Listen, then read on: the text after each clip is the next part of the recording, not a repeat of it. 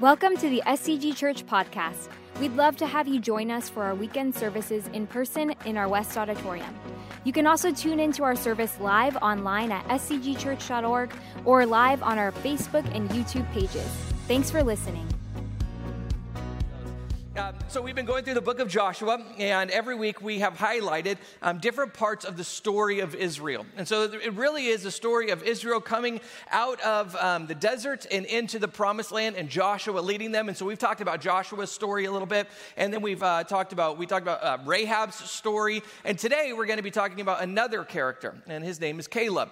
But in order to know Caleb's story, you actually have to rewind quite a bit and go even before the story of Joshua, because his story in many ways uh, parallels the timeline of Joshua's story. And so we're going to start in the book of Numbers, and then eventually we're going to land back into um, the book of Joshua. So uh, here's what it says. In Numbers thirteen one, it says this.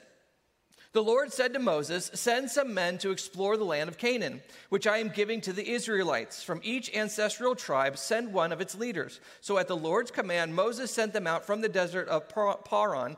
Uh, all of them were leaders of the Israelites. And so a little background, if you're not a church person, you haven't been here for the series, is we have the people of Israel, God's chosen people. They were in captivity for the last four hundred years in Egypt. Moses marches them out. They cross uh, the Red Sea, and uh, they're wandering in the desert on their way to the promised land.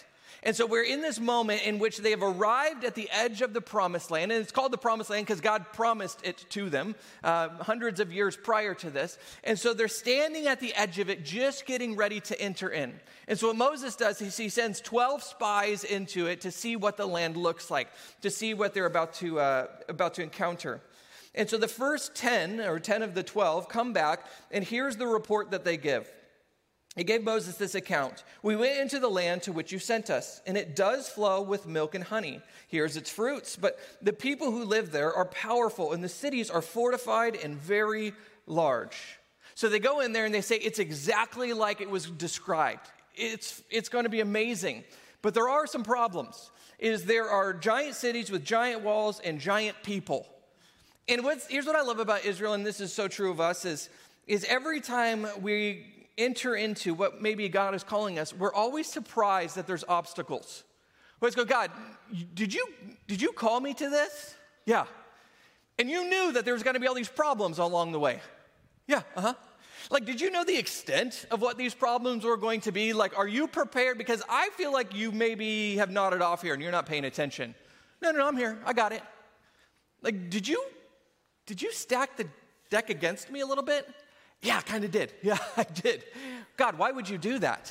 Well, because I want to make sure that you know that there's no way that you can do this on your own.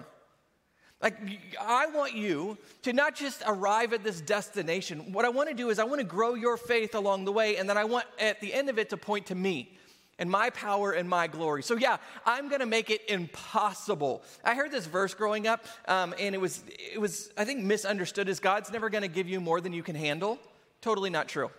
one hundred percent not true. He will give you more than you can handle all the time. And that's intentional. It's because he wants you to rely on him. He wants you to, to speak and, and, and walk with him through the journey. Okay. Um, verse thirty. Then Caleb silenced the people before Moses and said, we should go up and take possession of the land, for we can certainly do it. So Caleb, this is where we're introduced to our character today. He jumps in and he says, whoa, whoa, whoa, time out. I think we can take this land. I think that all we got to do is we got to step forward in faith and, and go.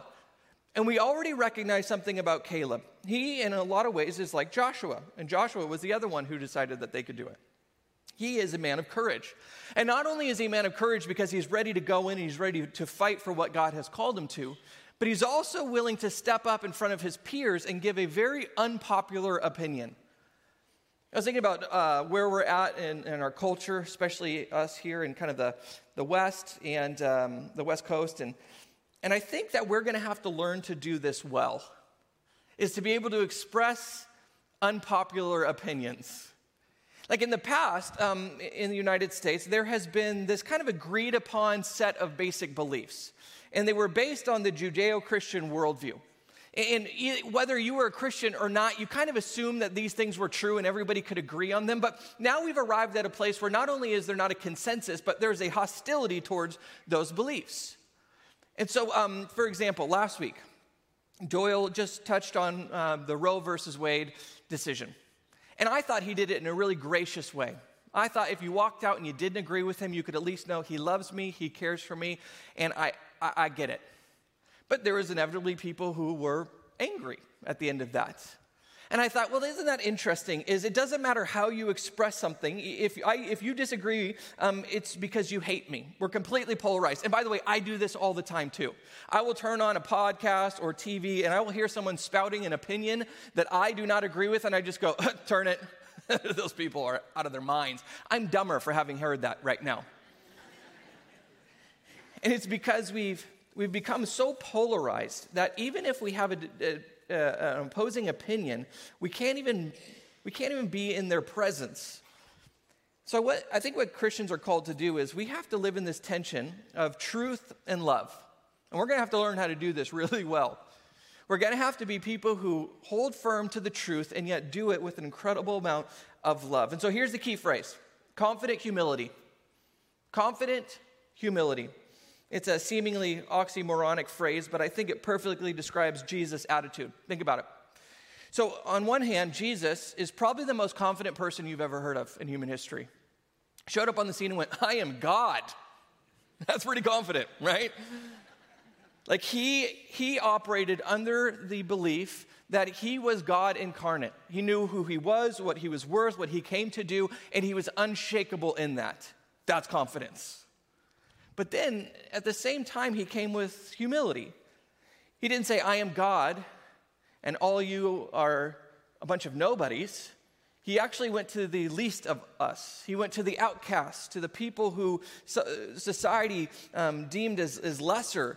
And not only did he love on them, but he said, you are so worthy and valuable that I am willing to die for you. That's an incredible amount of humility. And so I think we have to we have to live in this place in which we can hold these two tensions, the love and truth, a confident humility. We have to be people who are confident in our beliefs. And, I, and by the way, I want to make a little side note here. We have to be confident in our beliefs, the ones that are rooted in a historical Christian faith, like the ones that the church has always believed for the last couple thousand years, not our political opinions. You can hold those. You can be passionate about those. Those are not in the Bible.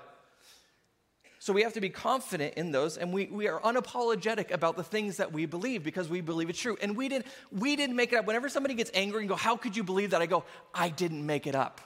This is Jesus talking here. If you're angry, talk to Jesus, not to me. I follow him. Here's what he says. And so I'm unapologetic about it. But at the same time, I come with humility, or at least I want to. As I come and I say, you know what? I know you don't believe like I believe. And maybe we are standing on the exact opposite ends of this issue, and yet I want you to know that I love you, that I care for you. I want to, you to at least walk away from our discussion or our interaction knowing I don't I don't agree with what he has to say, but I know that he, he cares. I know that he loves me. I know that he wants what's best for me. I want to stand in this confident humility. Continues on uh, fourteen one. That night, all the members of the community raised their voices and wept aloud. All the Israelites grumbled against Moses and Aaron, and the whole assembly said to them, if only we had died in Egypt or in this wilderness. Why is the Lord bringing us to this land only to let us fall by the sword? Our wives and children will, ta- will be taken as plunder. Wouldn't it be better for us to go back to Egypt? And they said to each other, we should choose a leader and go back to Egypt. They are very dramatic people. I don't know if you noticed this or not. Very dramatic. They're saying, you know what, I wish we would just, I, I just want to die out here. I'd rather die than, I'd rather be in slavery than have to deal with this. And I always thought, this is silly. Who would actually say that? And then COVID happened, and I went, we would say that. We would totally say that. We would definitely do that.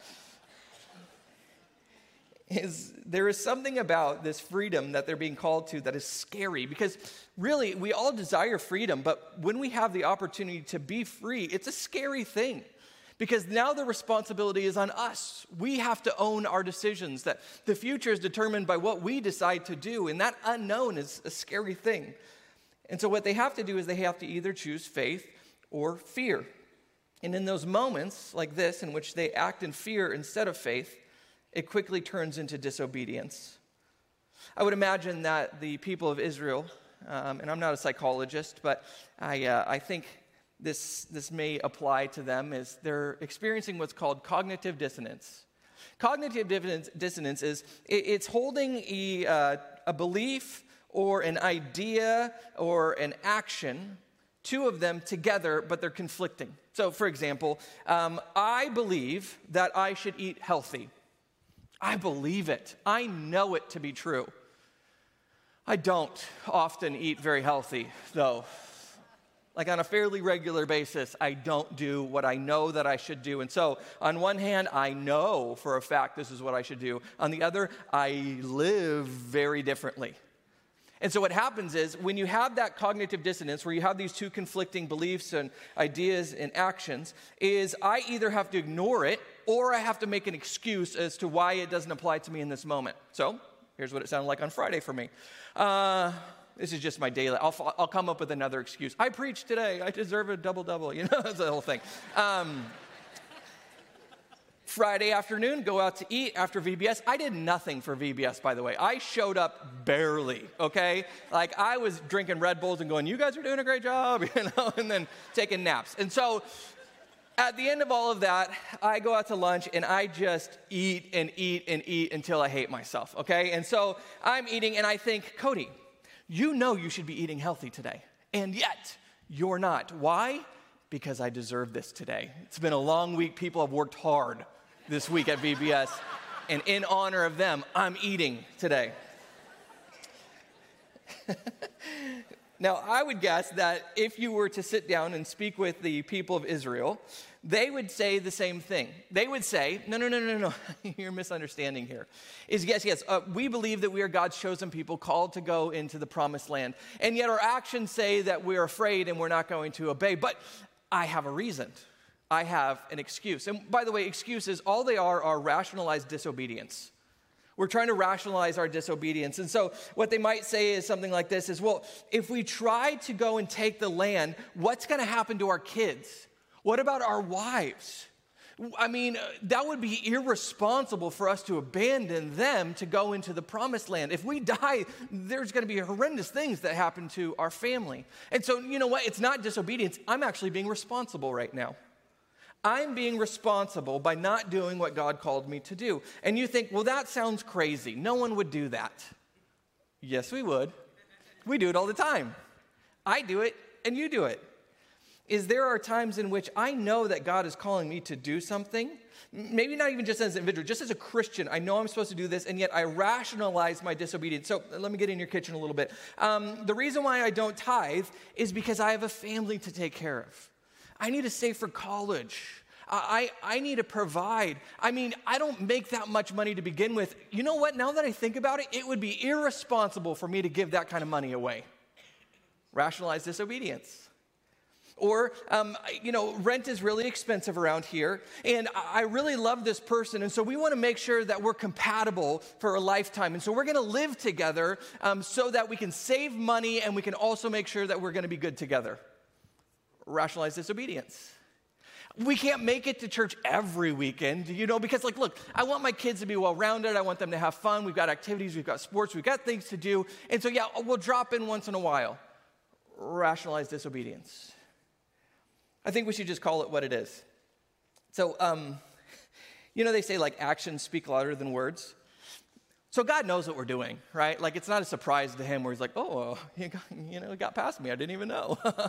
No, like, what if we actually just verbalized what our actions are saying, at least for our own benefit? This would be a really fun exercise. Last night, they didn't buy it, but we're going to see if you guys buy it or not.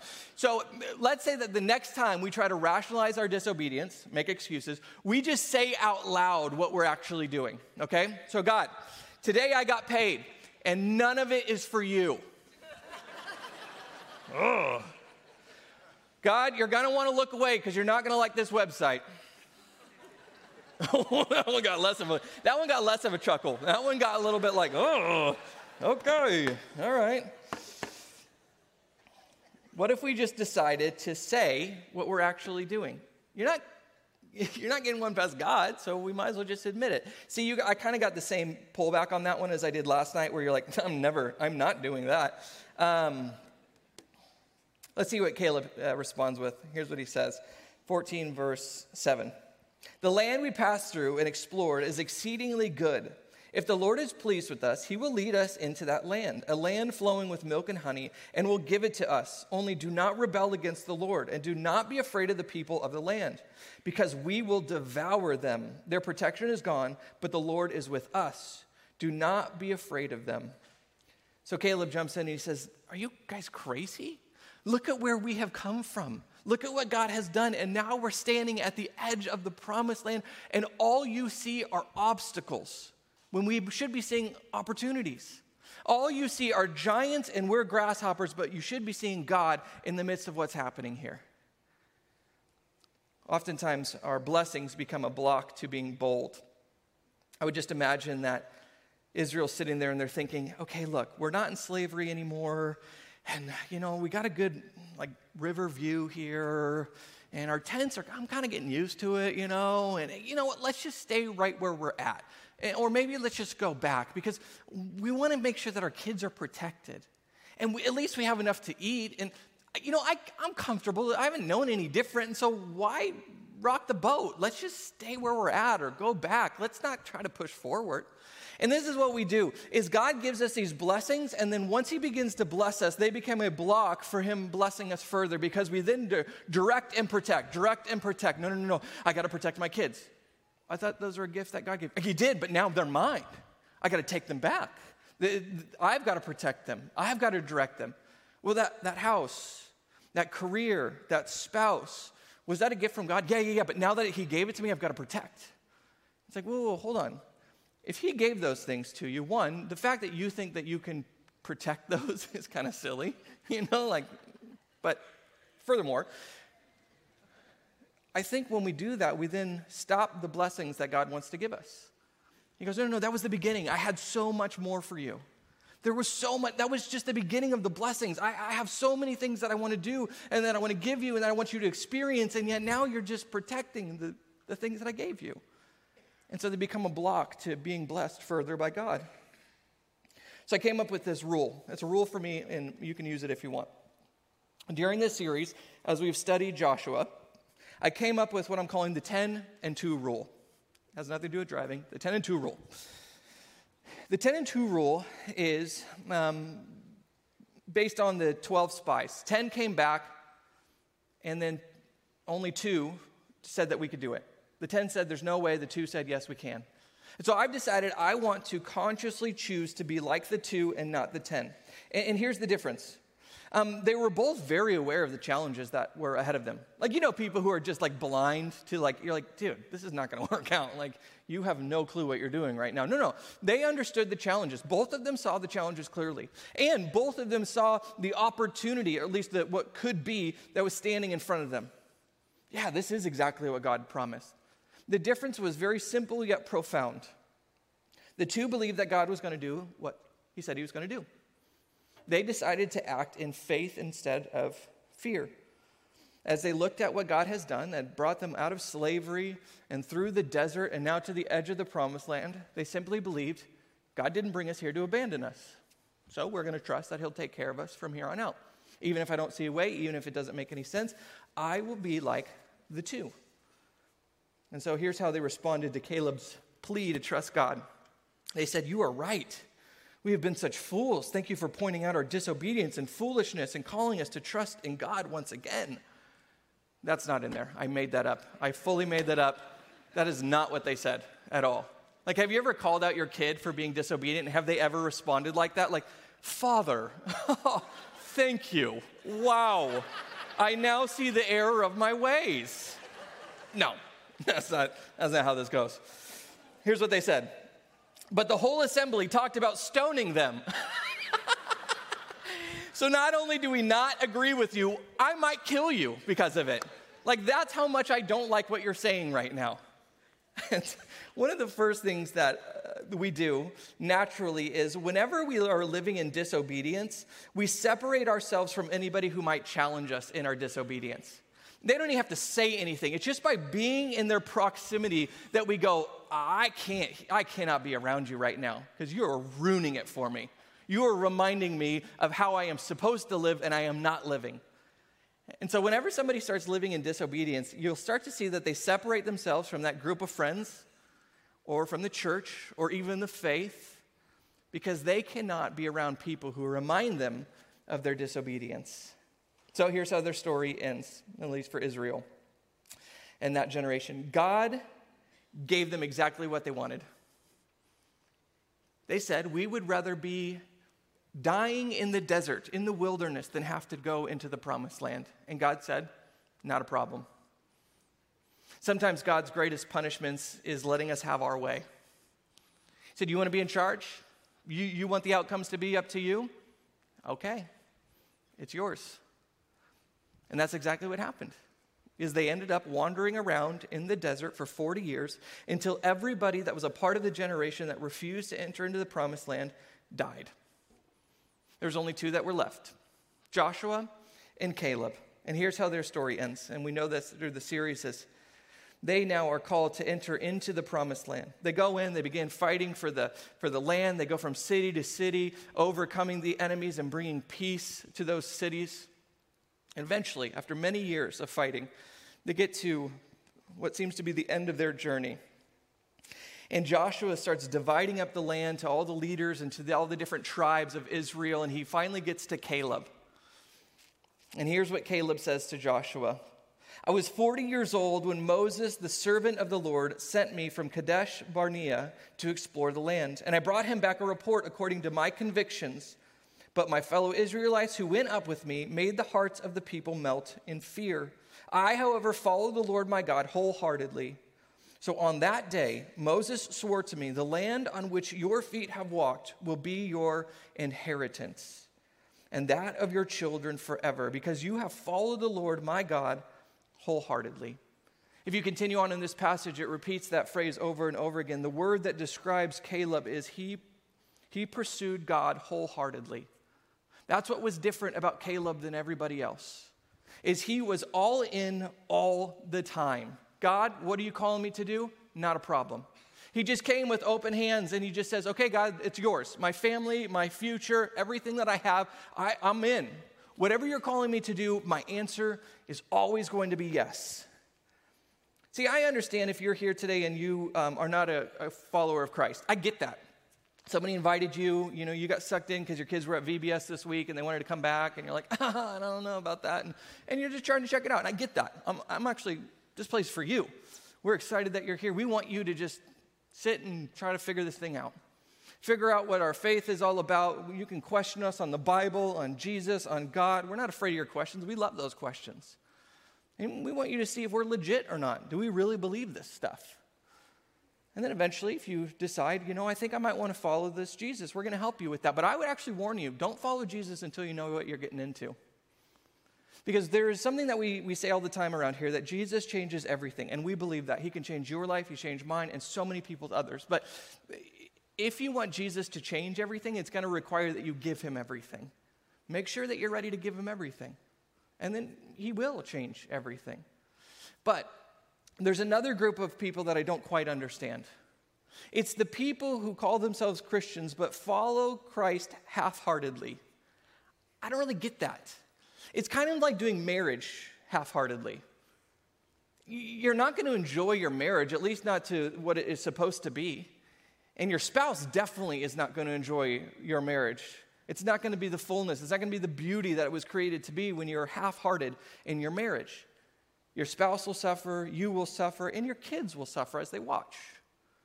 I think being a Christian that does it kind of halfway, half-heartedly, is sort of the same. Is you're never going to experience the transformation. You're never going to experience the freedom. You're never going to get to fully understand what it means to, to be set free in Christ, and the people around you are going to suffer. Your spouse, your kids, your friends, your family, your coworkers. Because here's what happens is, um, and I've seen this happen with parents and, and their kids a lot, is when parents show their kids a half-hearted version of faith, what they're doing is they're immunizing them from the real faith. is they see that you don't take it all that serious. There's no real power. There's no real life transformation. And so when they get old enough, what they're going to do is they're not only going to walk away from this faith, but now they're going to be immune to it in the future. It's like they've had a vaccine for faith, and they go, you know, I've seen that, I've tried that, I want nothing to do with it. And I've come to believe that those are some of the hardest people to reach with the message of Christ because they've gotten just enough to be immune to it, but not to see its transforming power.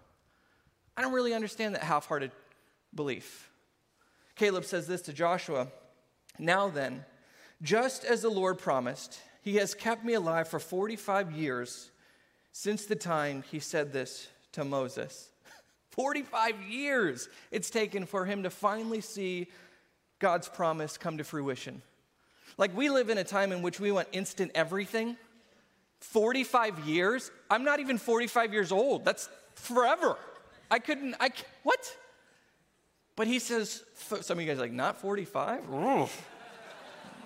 Got the miles on you, buddy. I know. Um, here's what I've realized. All of life's most important wins are going to take a lifetime to accomplish. We want instant gratification. We want instant success. We want instant recognition. And all the things that actually matter in life, it's going to take a lifetime. Your faith. It's going to be for the rest of your life. You're going to be building your faith. Your marriage. You want it to last a lifetime. Parenting. It's never going to end. And so we have to learn this value of keep showing up. This thing Caleb has is called staying power. And that's what it looks like to be a person of faith. Well, Israel moved about in the wilderness. So here I am today, eighty-five years old.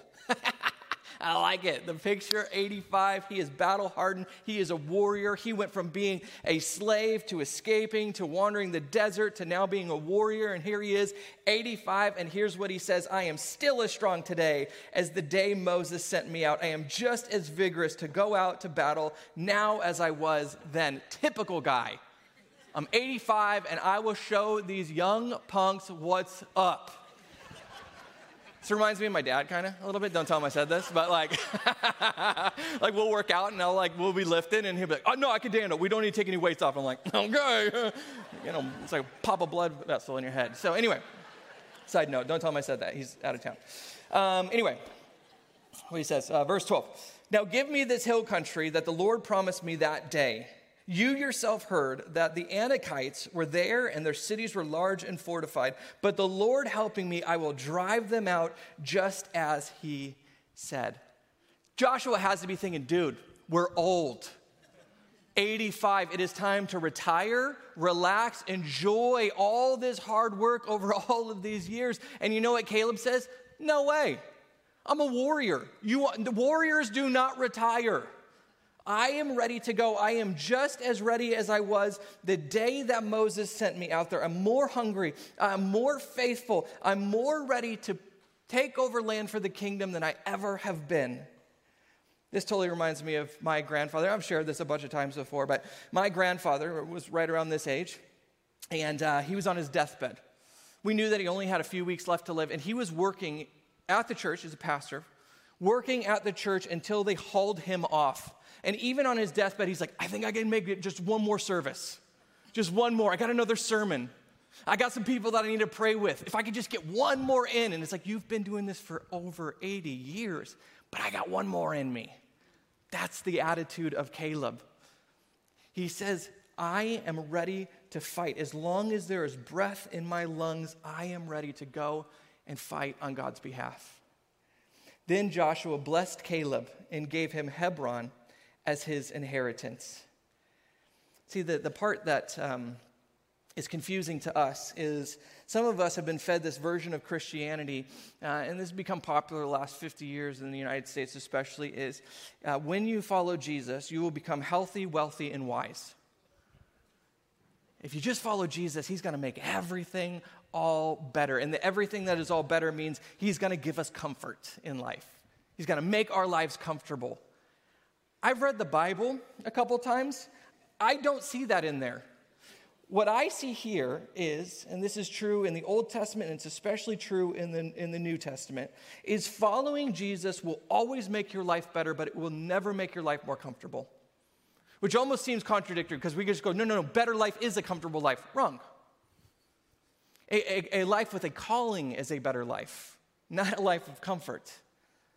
And, and so when we begin to follow Jesus, it will be so much better, but it will be so much more uncomfortable because he's going to call you to give. He's going to call you to sacrifice. He's going to call you to forgive. He's going to call you to love people whom you don't want to love. It is going to make you so uncomfortable. He's going to throw you in the deep end, and he's going to go, now you got to rely on me. He's always going to make our life better, but it will always become more uncomfortable, which, by the, by the way, if you follow Jesus and you're like, no, no, no, my life is totally comfortable. I'm just, I'd take a guess at that. Just ask a couple questions. Are you sure about that? Because I had a friend this week who came to me, and they said, um, it's a close friend of mine. He says, I think, I think God's calling me to go into ministry. He's like disgusted. I'm like, okay. But he's like, no, no, no, but seriously, it's, it's, it's like I have my whole life planned out. I've had it planned out since I was a kid, and it's going the way that I want it to go. And all of a sudden, it feels like he's calling me to go a totally different direction that is so unknown and so scary, and it's freaking me out. And I said, good, then that's probably God. Because if it were up to you, you would probably choose comfort. But if it's up to God, he's going to make you really uncomfortable because he's more um, concerned with your calling than your comfort. And that's how Caleb was blessed. He said, don't give me the city that is going to be comfortable. There's all these other cities that have already been conquered that are peaceful. He could go and he could relax, and he says, no, I don't want comfort. I want calling. I don't care if it is giants or ger- geriatrics. I am a warrior, and I will continue to push forward. Same spirit in the New Testament. The disciples, when Jesus resurrected, they didn't go, okay, great, let's just bide our time until we get to go and be with him. No. They said, there is no retirement in the kingdom. We will continue to push forward until the day that we die. Here's what Caleb, I think, understood. He said here that this was his inheritance and that he would pass this on to the next generation. And so he got to choose, what piece of land would you like to pass on to the generations? And you know what's interesting? Is the land that he chose, there's not really anything special about it in the end. Because it says shortly after this that Caleb went, he took over, he brought peace, and then that city became just like all the other cities that he could have chosen. What did he understand that maybe we miss? The difference was not the land, but the legacy that he was leaving for the next generations. For both of uh, my grandfathers, they didn't leave much money when they died. Very little, just enough for them to make it and, and their spouses. But they did leave a legacy. As I look back on my grandparents, especially my grandfathers, and I look at their life, they have left a legacy of faith that has continued on through the generations. They continue to show up. They continue to live this faith out in real ways. They continue to love their spouse and their kids and continue to serve their churches. They left a legacy. See, I think for Caleb, the land that he chose was just another way to leave a legacy. Because as the next generations talked about, how did we get here? How did this become our home? They get to tell the story of Caleb. And he chose not the land that had been conquered, that was easy, that was comfortable. He chose the one that he needed to continue to fight and rely on God for, because he wanted to leave legacy. And so that's our choice. We get to choose the kind of land that we want to pursue. Do we want one of comfort and ease? Because God will let us pursue that. He will allow us to pursue one in which our families are, are safe and our needs are met, and, and we don't have to sacrifice any of our time or our resources, and we get to spend a majority of it just focused in on, on us. He'll let us do that. The problem is he won't be there with us. He, he doesn't need to be, because we've got it figured out. It's already peaceful. It's already comfortable. God, I'll call you if I need you. You watch these stories and you hear this life transformation and you hear God using people and all this, and you sometimes wonder, well, why doesn't God ever do that with me? Like, I want to see a life transformation. I, I want to be used in that kind of way. Well, maybe it's because you lived in the comfortable land and he didn't need to show up. Or he says that you can choose the land that has yet to be conquered. He says that you can choose to be on the front lines of faith, to be in the fight, to be taking territory for the kingdom. And what I mean by this is that we are fighting for people who are far from God. people who don't know him, people who have rebelled against him, which all of us have been at one point. And we use our time, we use our gifts, our resources in order to bring those people into a relationship with Christ. That's what it looks like to bring, uh, to fight for more territory in the kingdom, is hearts and minds in the kingdom of God. I'll be honest, in this last season, I've been reaffirmed in a lot of this, as a lot of people, and we probably know lots of folks, and, and it's, you know, I understand it, is they've chosen, California is not for me. It's a dark place. I don't like where it's going. I'm not sure. And I, I've actually been more excited about it ever since, because I go, yeah, it's the front lines. There's a spiritual battle, and guess where? We're at the very front of it. And so in the darkness, we get to be the light. The people who are far off from God, we get to be the one that reaches them. The people who want nothing to do, we get to be the ones who get to be the light in their life. And so we get to be people who are on the front lines of faith. And so the question for today is this: what land will you choose to live in? The land of ease and comfort, or the land that leaves a legacy? In this fall, we're going to be talking about what it looks like to leave a legacy, because we have chosen as a church, as a staff, that we are not comfortable with just staying where we're at. That there is far more land for us to take. There are far more people for us to reach. And so we're going to ask you to step up in some pretty, pretty serious ways in the fall. But the first question that you have to answer is, what land are you choosing? The one of comfort and ease, or the one that leaves a legacy? And if it's the one that leaves a legacy, get ready to use your relationships and your resources and your prayers in order for us to move forward. Let's pray. Lord God, we thank you for uh, allowing us to be a part of what you're doing. Uh, Lord, as I think about my life and oftentimes how small and insignificant it feels, it almost feels like what I'm doing is, is meaningless. But then when I connect that to what you're doing in the world, it brings all new significance. It brings a whole new purpose and depth to my life, that whatever I accomplish, as long as it's a part of what you're doing in the world, then it matters, and it matters deeply. And so, Lord, I just pray that we would be people who choose to live in the land that leaves a legacy, not one of comfort and ease. Lord, I pray that you would use us in some pretty significant ways, and as we prepare and plan for the future and we think about all the things that you're calling us to do, that you would give us courage like Caleb and Joshua. Lord, we thank you. We love you. In your name we pray. Amen. All right, will you guys stand with me? Hey, um, as you head out, there's a that, that hospitality team that I talked about. There's a ton of them making food, chicken nuggets and tater tots, health food over there. Uh, Kona Ice, and the C L C is open. Have a great weekend. God bless. We hope you enjoyed this message, and remember, we have live services on Saturday evenings and Sunday mornings in our West Auditorium, or you can watch live online at S C G church dot org or on our YouTube and Facebook.